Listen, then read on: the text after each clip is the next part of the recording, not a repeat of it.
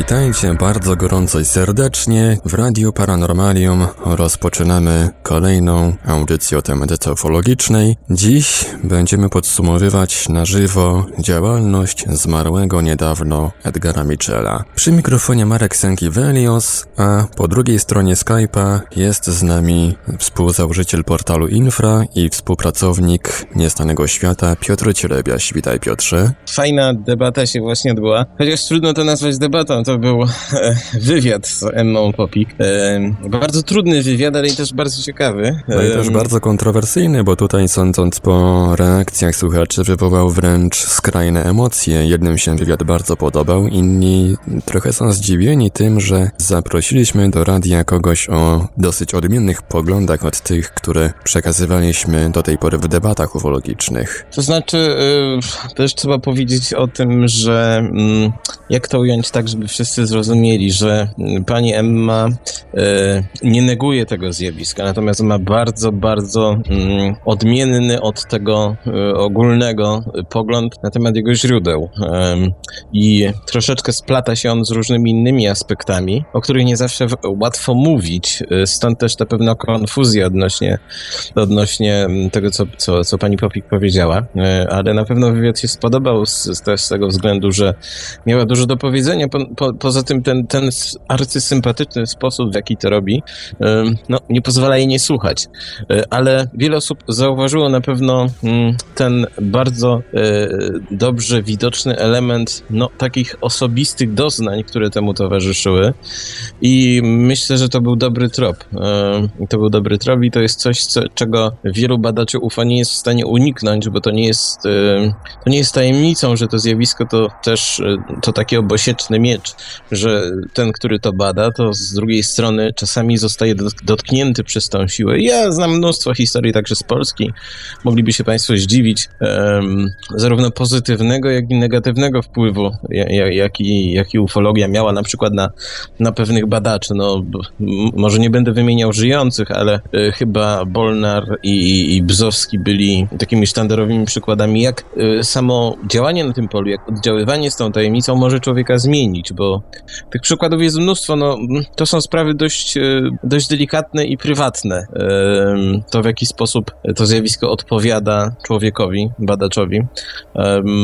I oczywiście można powiedzieć, że ktoś e, już schodzi z tej linii, z, z linii badacza i, i, i w, zagłębia się w, sam, w pewne kwestie, e, które są bardzo no, subiektywne, ale to jednak jest fakt. No, to jest to zjawisko, którego się nie da mierzyć naszą miarą i, i to jest główny problem. Dlatego, że jak nieraz podkreślam, ono bardzo dobrze zna człowieka i bardzo dobrze wie, jak wpływać na człowieka. Możliwe, że tak jak e, tutaj w tym tygodniu miałem wywiad e, pewien z, z, z Venim, człowiekiem e, bardzo zainteresowanym tymi alternatywnymi hipotezami. On przywołał tam hipotezę tego tak zwanego trickstera, hipotezę, która mówi, że no, ten element z, zwodniczy jest arcy częsty, jest nazbyt częsty w tych spotkaniach z UFO, stąd trzeba na to zwracać uwagę. Zresztą w badaniach UFO trzeba zwracać uwagę na wszystko.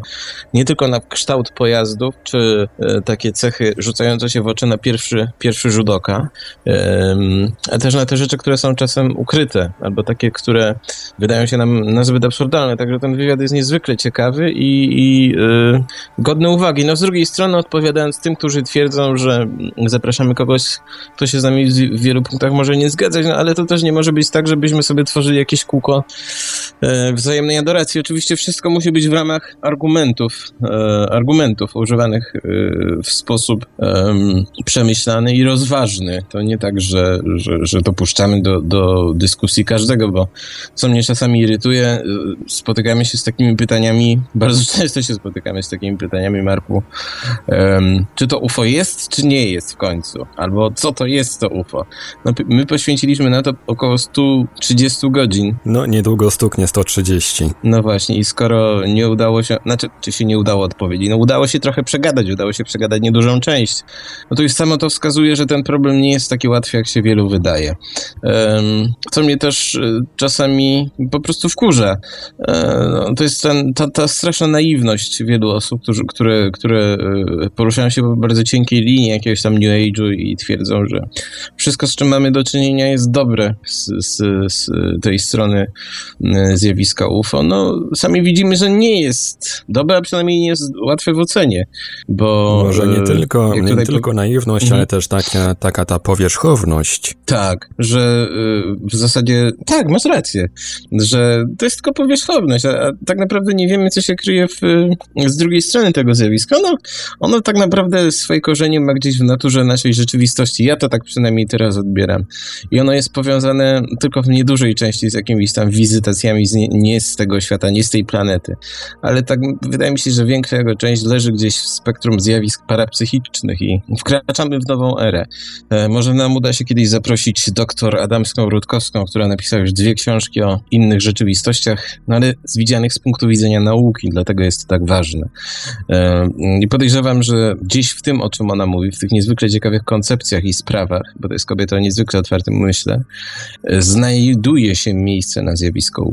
A jeżeli ktoś jeszcze nie zna pani doktor Danuty Adamskiej-Rutkowskiej, to zachęcamy do zajrzenia do archiwum audycji Radia Paranormalium bądź na konto czasopisma Niestany Świat na YouTube, bo tam znajdziecie zapis czy też relacje ze spotkania z panią doktor, które odbyło się kilka miesięcy temu w księgarni Galerii Niestanego Świata w Warszawie. Zanim przejdziemy do tematu głównego, czyli do Edgara Michela, przypomnę, że audycja jest realizowana w całości na żywo, podobnie jak debaty ufologiczne, chociaż dzisiaj debata już jest za nami. Można do nas dzwonić na nasz numer telefonu 32 746 0008, 32 746 0008, skype radio.paranormalium.pl. Można również do nas pisać na gadu gadu 36 08 80 02, 36 08 80 02. Jesteśmy także na czacie Radia Paranormalium, który od niedawna jest otwarty dla wszystkich użytkowników, również dla niezarejestrowanych. Można czatować, można przekazywać komentarze na www.paranormalium.pl. Można także pisać komentarze i wysyłać wiadomości na Facebooku, na kontach Radia Paranormalium i portalu Infra, a także na grupach Radia Paranormalium i czytelników Niestanego Świata. Cały czas oczywiście jest też dostępny nasz e-mail radiomałpa-paranormalium.pl Piotrze, Edgar Mitchell, zmarły niedawno,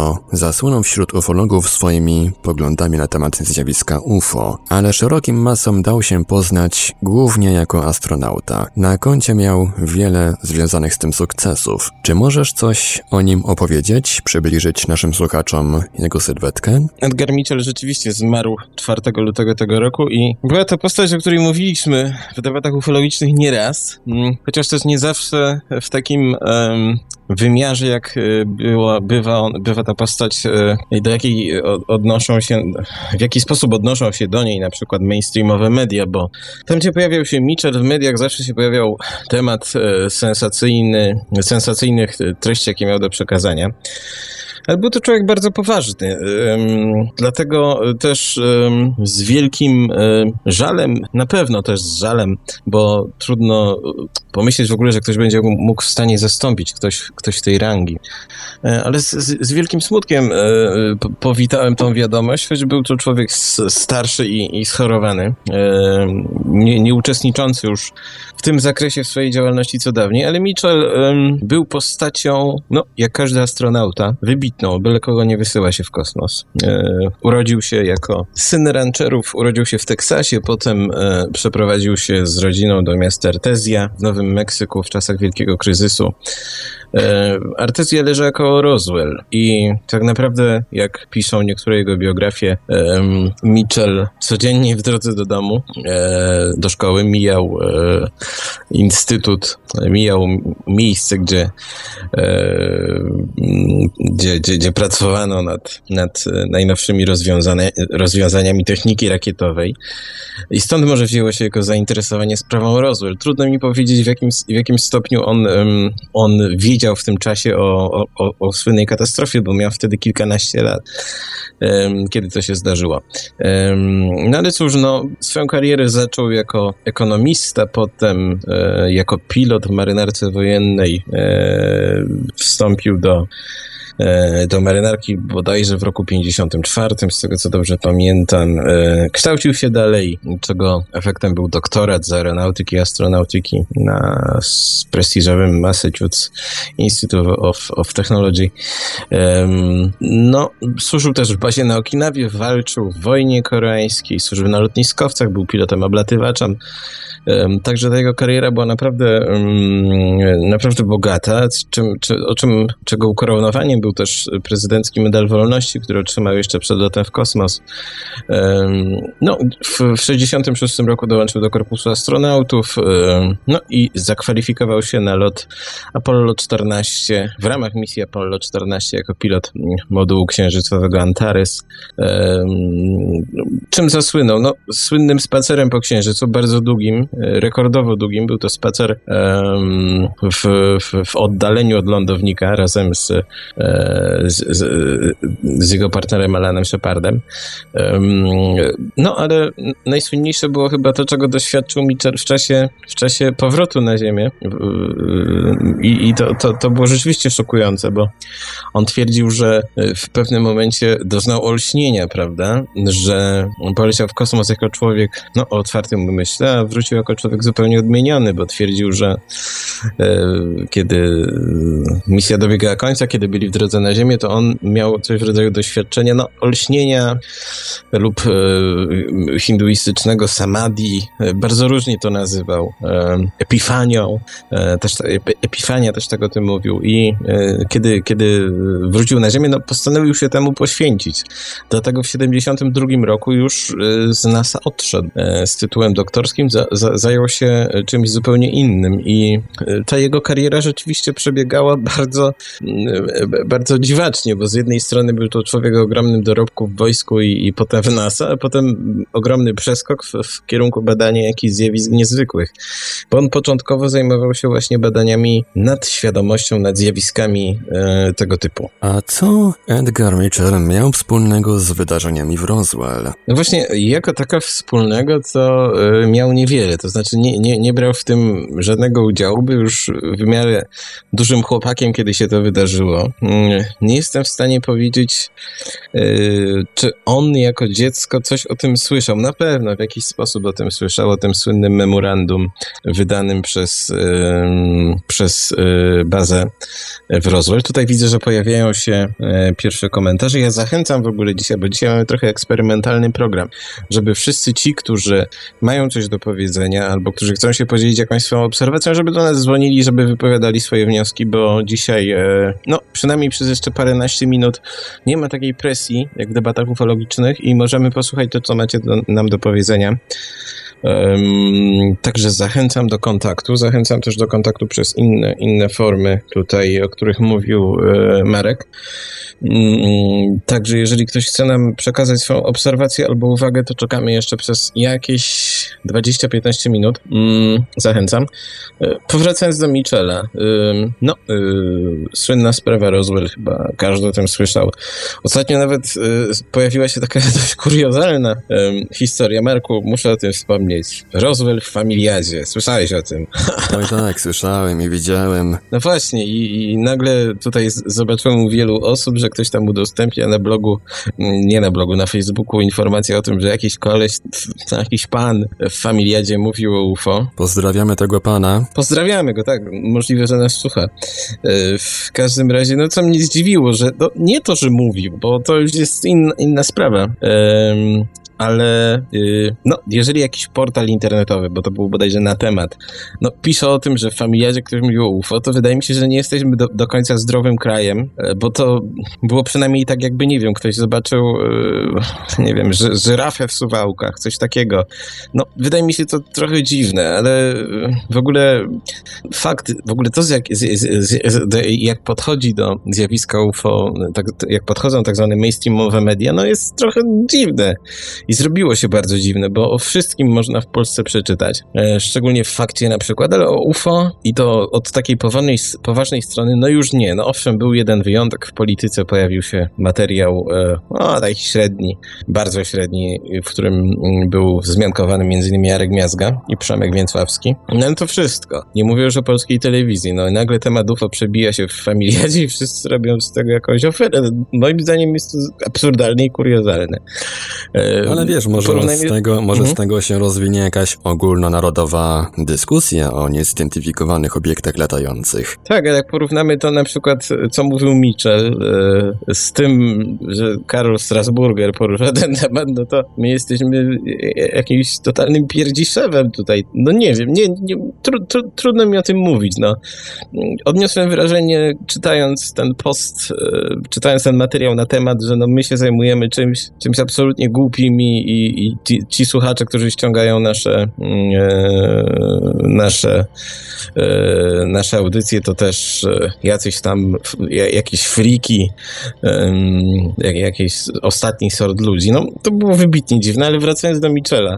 E, on, jeżeli chodzi o Roswell, to miał jeszcze jedno ciekawe wejście. Mm, on twierdził, że to była prawda. Ta cała katastrofa była prawdą. No, powoływał się tutaj na, na pewne spotkanie, które miał w Pentagonie, bo w zasadzie wszystko, co mówił Mitchell o UFO, opierało się o to, czego on się dowiedział od swoich znajomych z, z, z NASA, z Pentagonu, e, z, z sił powietrznych amerykańskich. On twierdził, że udał się do jakiegoś e, anonimowego informatora z Pentagonu, przedstawiając mu sprawę Roswell i tam się dowiedział, że to wszystko miało miejsce i że mm, doszło do tego zdarzenia i, i, i przejęto ten obiekt razem z jakimiś jakimiś e, materiałami technicznymi. Także ja mam troszeczkę mieszane uczucia do niektórych rewelacji, o których mówił Mitchell, dlatego że w świecie ufologii jest tak, że tam, gdzie pojawiają się jakieś wartościowe informacje, zawsze potem pojawia się kret. I e, tak jak w latach 80. mieliśmy napływ czegoś, kogoś, kto został potem określony,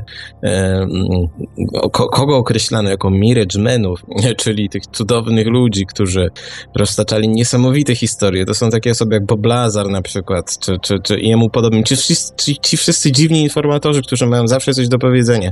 I oni się pojawiają zawsze tam, kiedy się robi ciekawie, to zawsze się pojawia 10 informatorów i każdy z nich ma do powiedzenia inną historię. Obraz zostaje totalnie rozmyty. Yy, I, i podejrzewam, że w odniesieniu do Michela coś takiego mogło zostać zastosowane, że któryś z jego informatorów po prostu podsunął mu fałszywe informacje, by ten temat yy, został, yy, jak mówię, zamglony i rozmyty.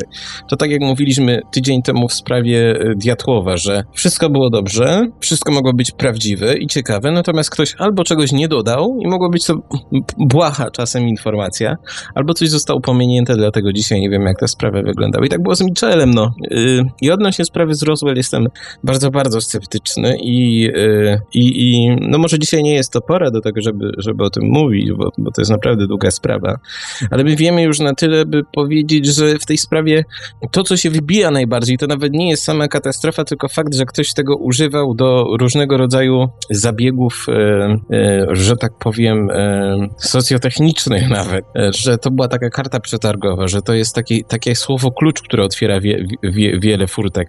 Jeżeli się mówi o Roswell, zawsze jest, zawsze jest jakiś szum wokół tego, także służby specjalne na pewno to wiedzą i one na pewno dbały o to, by ten mit urósł do tej formy, e, w jakiej się prezentuje obecnie, stąd po prostu go nie kupuję osobiście i, i uważam, że, że, że Roswell najlepiej pokazuje, jak bardzo mm, jak bardzo e, no, du, duża pula dezinformacji jest w tym temacie. Tutaj cały czas obserwuję komentarze. Mm, e, tak, tak. Tutaj pojawia się, pojawiają się odniesienia do tej, tej wypowiedzi w familiadzie. Ja naprawdę nie chciałem, żeby to porosło do jakichś takich, bo według mnie to jest absurdalna sprawa, ale podałem to jako przykład. Także no mm, mm, to, to tyle o Roswell i Mitchellu. No, wydaje mi się, że akurat w sprawie, w sprawie katastrofy z 47 mógł zostać umyślnie wprowadzony w błąd i użyty do tego samego celu, do jakiego użyty został Stanton Friedman, umocnienia w społeczeństwie amerykańskim mitu. I, i w zasadzie użyto do tego także serialu z archiwum Mix na przykład, że wszystko się kręci wokół jakiegoś Roswell, a tak naprawdę nikt nie zwraca uwagi na to, co było gdzie indziej. I to chyba jest naj, naj, najważniejsza uwaga, że te wszystkie opowiastki o, o kosmitach i metalach, które dały się wygniatać i wyrzymać w ręce, są fajne i, i, i ściągają uwagę, natomiast odwracają uwagę od tego, co, co naprawdę ważne, moim zdaniem. A jaki był pogląd Edgara Mitchella ogólnie na zjawisko UFO? Ogólnie był taki, że Mitchell uważał, że jest to zjawisko prawdziwe, tylko mm, oczywiście UFO to jest bardzo pojemny temat. E, chodziło o tak zwane prawdziwe UFO, czyli te obiekty, które e, no, nie dadzą się jednoznacznie sklasyfikować, są prawdziwe, e, są prawdziwe, są może nawet materialne i nie znamy ich pochodzenia. I on twierdził, że jakaś część z tych obiektów, bo często też, jak, jak Państwo wiecie, w, wiele osób uważa, że no do UFO w zasadzie można przyłączyć wszystko, tak, że UFO to zarówno latający beret gdzieś tam pod sklepem e, jakiegoś pijaka albo, e, albo dron, albo statek pozaziemski. Natomiast Mitchell tutaj odnosił się do tego, co nas wszystkich interesuje, do tych obiektów, co do których nie istnieją żadne, żadne wątpliwości e, i, i nie ma o czym dyskutować. Wiadomo, że coś się stało i takich incydentów jest sporo e, i to nas wszystkich interesuje najbardziej. I że niektóre z tych obiektów, jego zdaniem, mogą być pochodzenia pozaziemskiego. No, moje zdanie jest podobne, tylko że ja dość zawężam ten, ten procent ilości pozaziemskich e, pojazdów. Ale idąc dalej, on twierdził, że te istoty, które tym kierują, um, są na Ziemi od dawna, albo od bardzo dawna. Co dalej? ten pogląd był dość, dość e, momentami niespójny. On na przykład twierdził swego czasu, że te istoty były e, w jakiś sposób angażowały się tam w, w, w działania zimnowojenne i tak dalej. No, potem się z tych słów wycofał, bo się okazało, że zostały zmanipulowane bodajże przez Mirror, czy, czy którąś tam gazetę. Yy, co dalej? No, jego zdaniem, znaczy co chyba najważniejsze, prawda o tym jest ukrywana z y, bardzo wyraźnych powodów. I to jest chyba najciekawsze, co, co miał do powiedzenia o UFO, bo on mówił wprost, że prawda o, o, o tym zjawisku jest ukrywana z bardzo konkretnych przyczyn. Yy, to może zabrzmi trochę spiskowo, ale on twierdził, że istnieją grupy na Ziemi, tylko że nie da się powiedzieć, jakie to są grupy, czy, czy z ramienia czy z ramienia rządu, bo jest to ściśle tajne, przynajmniej w, w, w Ameryce, które sprawują nad zjawiskiem UFO ścisły nadzór. Nie dość, że sprawują ścisły nadzór, to jeszcze znają w jakiś sposób jego tajemnice i prawdopodobnie są w stanie wykorzystywać zdobytą wiedzę do własnych celów. I on nawet posunął się w pewnym, w swojej książce The Way of the Explorer do takiego stwierdzenia, że istnieje pewna grupa bardzo wpływowych osób, bogatych osób, najbogatszych osób, które Y, dbają o to, żeby prawda UFO nie wyszła na jaw, dlatego że one są beneficjentami wiedzy, która, która z, z, tego kontaktu wypływa. Można się było domyślić, o co mu chodzi, że, że chodzi mu o taką sytuację, że istnieje jakaś grupa wpływowych ludzi, no, która y, jest w posiadaniu jakiejś formy mm, techniki wyprzedzającej naszą i jakichś artefaktów pochodzenia obcego i kopiuje te artefakty i po prostu za jakiś czas wprowadzi je w życie zarabiając na tym olbrzymie pieniądze. Mitchell też dodawał, że te osoby, o których mówimy, są zainteresowane prawdopodobnie tym, żeby uciec z Ziemi, wykorzystując te zdobyte technologie. No, na ile to jest jego, są to jego własne przemyślenia, na ile e, informacje, które zdobył od swoich informatorów, nie jestem w stanie powiedzieć, dlatego że, e, tak jak mówiłem, on e, czerpał swoją wiedzę od osób, które były rzekomo zaangażowane, były na różnych szczeblach e, decyzyjnych, miały dostęp do różnych informacji, ale czasami też stwierdziły wręcz, że UFO to jest taki temat, jest po prostu tak tajny, że nawet będąc na wysokim szczeblu, y, możemy mieć dostęp, co prawda, znaczy możemy, no te osoby na wysokich szczeblach mogą mieć na przykład dostęp do, do informacji o obserwacjach, ale nie mają już dostęp do wiadomości o naturze tego zjawiska. Natomiast on był przekonany, że, że istnieją kręgi, które wiedzą, co to jest, ale y, na, na, na, tych szczeblach niższych ta wiedza już ograniczyła się no, do jakiejś, do, do analizy przypadków na przykład, czy do, do, do kwestii narodowego bezpieczeństwa, ale y, prawdopodobnie ktoś interesuje się tym jeszcze głębiej. A czym był telepatyczny eksperyment w kosmosie, w którym chyba Mitchell, z tego co kojarzę, miał brać udział. Też była ciekawa sprawa. W czasie misji Apollo 14 Mitchell, e, znaczy skontaktowało się z nim dwóch e, parapsychologów i namówili go do takiego e, eksperymentu telepatycznego, w ramach którego Mitchell miał po prostu z orbity nadać e, przekaz do e, odbiorców na Ziemi. No, było to ciekawe. E, on sobie losowo wybierał zestaw cyfr czy zestaw liczb. W każdym bądź razie przesyłał go na Ziemię. No, nastąpił mały problem z synchronizacją, bo były, były to przekazy zsynchronizowane. Eksperyment miał miejsce, potwierdził to Buzz Aldrin, chociaż on oczywiście nie brał udziału w tej misji, ale wiele osób w NASA o tym słyszało. NASA ponad się nie wtrącała początkowo do tych jego mm, zainteresowań zjawiskami niezwykłymi, które się e, sfinalizowały w założeniu Instytutu Nauk, Noetycznych. No ale potem drogi, że tak powiem, ideologiczne Michela i, i NASA się rozeszły, bo tam, kiedy on zaczynał mówić o UFO, to tam oni się ściśle już odcinali od, od, od niego. Także E, jest to jest naprawdę bardzo ciekawe. No, z jednej strony mamy eksperyment z telepatią, z drugiej strony w czasie tej samej misji mamy to, to słynne doświadczenie z olśnieniem, o którym, o którym wspominał. Także mm, rzeczywiście jest to bardzo, bardzo, bardzo ciekawy etap w e, badaniach kosmosu. W audycji, w debacie ufologicznej, którą wyemitowaliśmy na naszej antenie przed tą audycją, przed obecną audycją, pani Emma Popiek opowiadała m.in. o problemach, jakie na napotyka nauka przy badaniu zjawiska UFO. A co o nadchodzącej zmianie paradygmatu naukowego mówił Edgar Mitchell? Mhm. To już troszeczkę odchodziło od tematyki ufologicznej. On był, on twierdził, y, że nadchodzi taka epoka w dziejach nauki, kiedy w zasadzie, wypowiadam jego opinię, kiedy nauka będzie musiała mm, wziąć pod uwagę coś, co dzisiaj leży w sferze tak zwanego ducha. Stąd Instytut Nauk Etycznych, czyli Instytut Nauk, których nie da się badać przy pomocy poznania naukowego, a jedynie przy pomocy na przykład poznania duchowego czy i, i, i intuicyjnego. E, I on doszedł do takiego wniosku, że być może fizyka, dzisiaj fizyka z pogranicza, czy też fizyka przyszłości, no, wskazuje nam drogę do tych pokładów rzeczywistości, które są ukryte przed naszym pojmowaniem, e, ale nie są ukryte przed naszą świadomością. To znaczy, my mamy ściśle określony zakres pojmowania, ale przy odpowiednim treningu naszej świadomości czy percepcji jesteśmy w stanie wchodzić w inne stany świadomości, gdzie dotykamy tych sfer bytu i, i, i w, w, tym się zajmuje od wieków ezoteryka, okultyzm niekiedy, mm, wszelkie tradycje duchowe właśnie o tym mówią. I y, Mitchell miał taką nadzieję, że ten paradygmat naukowy no, zmieni się, jeżeli on już się nie zmienił. E, a moim zdaniem się zmienił. I to mocno, dlatego że, że kiedy sobie, co, co, co, co czasami mnie mm, wręcz zniewala w debacie, w, w rozmowach z tak zwanymi e, sceptykami lub zwolennikami nauki. Opowiem taką anegdotę. Kiedyś byłem w antykwariacie, który już nie istnieje w Częstochowie i mieli bardzo duży wybór książek. Często tam zaglądałem.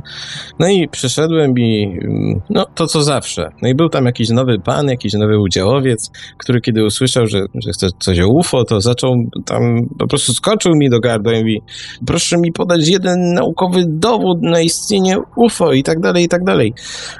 Kiedy zarzuciłem go swoimi argumentami, to on tylko otworzył japę i, i, i nic mi nie powiedział. To był dość starszy pan, który e, nie miał dostępu do tych najnowszych informacji i ten paradygmat, mu, ten paradygmat z każdym dniem się od niego oddalał. Nie miał świadomości tego, że ta nauka z każdym dniem idzie do przodu, z każdym dniem jest dalej. I to, o czym on się uczył w latach 70., już jest po prostu przestarzałe. Jesteśmy w takim punkcie, kiedy rzeczywiście to, to wszystko idzie bardzo szybko do przodu i yy, no, może nadejść kiedyś taki dzień, o którym mówią futurolodzy, między innymi Kurcyl, że yy, my sami nie będziemy w stanie nadążyć za, za yy, nie tylko za następującymi zmianami, odkryciami, ale za, za postępem techniki i to, to może być przełom zupełny dla naszej, dla naszej planety. Także wydaje mi się, że rzeczywiście strata Michela jest wielką stratą z jednego powodu. Nie mogę kto zastąpić. Mamy mnóstwo badaczy, mamy mnóstwo działaczy, no ale tak naprawdę, kiedy spojrzymy na to pole, szczególnie w Ameryce, która jest, e, która przoduje, w tym nie oszukujmy się, która, w, w której jest pełno bzdur, ale która też ma czasami coś ciekawego do powiedzenia. No, na tym świeczniku zostały osoby, które z jednej strony są głośne, na przykład dr Greer, ale które tak naprawdę nie mają nic więcej do powiedzenia niż roztrząsanie tego, tego samego i, i tworzenie no, nowych teorii do starych rzeczy. A Mitchell był tym, który starał się pójść krok dalej. Także nawet jeżeli czasami y, został wprowadzony w błąd umyślnie, to y, no, uczynił wielki krok naprzód, nawet w społecznej świadomości, bo no, kto nam tam został teraz z takich osób wysoko postawionych, które mówią o tym otwarcie? John Podesta jedynie, który jest facetem konkretnym, nie jest jak Greer, że mm, chodzi mi o to, żeby sprzedać DVD, pokazując jakiegoś tam uschnięte, uschniętą myszę, że tak powiem. Także strata jest naprawdę duża. No, możliwe, że, że w przyszłości ktoś z, z, tego środowiska NASA y, rzeczywiście znowu wypłynie, ale y, możemy sami zresztą zobaczyć, że stało się, to, stało się to środowisko bardzo hermetyczne. Tych ludzi jest coraz mniej. I teraz pytanie, czy istnieje jakaś siła nacisku, która sprawia, że skutecznie się ich zniechęca do tego, żeby nie mówili o tym. E, wydaje mi się, że tak jest. Zresztą możemy to zauważyć także w Polsce, że nagle jakimś, jakimś cudownym zbiegiem okoliczności po roku 2000 piloci polscy prawie nie mówią o zjawisku UFO. Eee, także, także trzeba to też wziąć pod uwagę. Coś jest na rzeczy, że, że, że się to ukrywa. Wiele osób ma takie błędne przekonanie. Naczytają się ludzie blogów, czy jakichś tam dezinformacyjnych portali i, i te informacje są z, z, zmanipulowane. Trzeba to mieć na uwadze. Większość rzeczy, które państwo odnajdują w, w internecie, które się tyczą ufologii, to są rzeczy nieprawdziwe. Niestety. Eee, I trzeba posiadać dużą wiedzę, żeby móc odsiać to, co jest prawdziwe od tego, co jest y, albo dezinformacją celową, albo po prostu dezinformacją przez, zrobioną przez pożytecznych idiotów. Um, i, i, I wiele osób ma takie przekonanie, że zbliża się punkt, w którym się czegoś dowiemy. Nie, zbliża się, zbliża się punkt, w którym to wszystko zostanie na nowo zapętane i jesteśmy świadkami tego na żywo. Widzimy to na własne oczy, że mm, osoby, które miały coś do powiedzenia, które mogły coś zrobić, odchodzą, a te, które mogą coś powiedzieć, cały czas kluczą, bo wiedzą, że zdają sobie sprawę z tego, że ten temat jest no, głęboko, że tak powiem, zakutany. A jaki jest, jaka jest tego przyczyna? Wyjaśniam to w mojej książce Prawdziwe UFO, która teraz się poprawia i jak mnie zapewnia Wojtek Udziński, gdzieś tam niedługo wyjdzie. E, a moja koncepcja jest taka, że po prostu na tych najwyższych szczeblach oni też do końca nie wiedzą, czym jest to zjawisko. I e, zdają sobie sprawę, że momentami e, jest troszeczkę niebezpieczne. E, stąd, stąd cała ta panika i ukrywanie tego wszystkiego. I to tyle, Marku. Wszystkim życzymy dzisiaj słodkich snów, prawda? Ja tu jeszcze mam jedno pytanie, które nasuwa mhm. mi się na myśl, gdy opowiadałeś o Mitchellu. Czy Edgara Mitchella napotkały jakieś konsekwencje ze względu na jego działalność związaną z UFO? Jako takie konsekwencje to nie. E, natomiast e, miał proces z NASA całkiem niedawno o sprzedanie jakiegoś aparatu bodajże. No i tego stosunki się popsuły w latach między innymi 90., kiedy zaczął mówić o UFO. I wtedy oni się od niego odcięli i powiedzieli, że no tak, facet ma e, doznanie, facet ma doświadczenia i facet jest zasłużony, natomiast e, no, mówi coś tam i, i raczej to już nie, nie leży w kwestii ich bo, bo NASA, jak wiemy, nie, nie zajmuje się kosmitami wedle, swoje, swojego statutu. E, nie zajmuje się badaniem UFO. Znaczy kosmitami może się zajmuje, nie zajmuje się badaniem UFO. Eee, i, I tak to wyglądało. Natomiast e, nie spotkały go chyba takie e, dotkliwe konsekwencje, którym chyba grozi się innymi, innym osobom, na przykład odebranie jakichś przywilejów, odebranie emerytury i tak dalej, i tak dalej. Podejrzewam, że to jest część tej klauzuli, część umowy, e, którą oni dostają. Czyli jeżeli wyjawiasz informacje tego opatrzone klauzulą ściśle tajne, no to automatycznie jesteś, jesteś narażony na utratę przywilejów, utratę emerytury, ewentualnie jakieś wysokie kary. I wiele osób się tego boi, z tego powodu się nie ujawnia tych informacji. Natomiast Mitchell się nie bał, ale Mitchell też miał, Mitchell zastosował też bardzo fajny trik. Mitchell być może właśnie z tego powodu nie mówił o, o źródłach swoich informacji. On mówił, on dobrze wiedział skąd są te osoby, mógł o tym powiedzieć, ale on zrobił to bardzo, bardzo e, ciekawy moim zdaniem sposób, nie ujawniając źródeł swojej informacji, nie narażał się na konsekwencje, a w, w znaczny sposób poszerzył świadomość społeczeństwa. I na tym w sumie możemy chyba zakończyć tę dzisiejszą krótką audycję, krótką, ale ciekawą, podsumowującą działalność zmarłego niedawno astronauty Edgara Michela. Z nami był Piotr Cielebiaś, współprowadzący nasze debaty ufologiczne, współzałożyciel portalu Infra i współpracownik Niestanego Świata. Dzięki jeszcze raz, Piotrze. Również dziękuję. W audycji ufologicznej, w debacie ufologicznej online ponownie usłyszymy się za tydzień. Radio Paranormalium, paranormalny głos w Twoim domu. Dobranoc i do usłyszenia ponownie już za tydzień.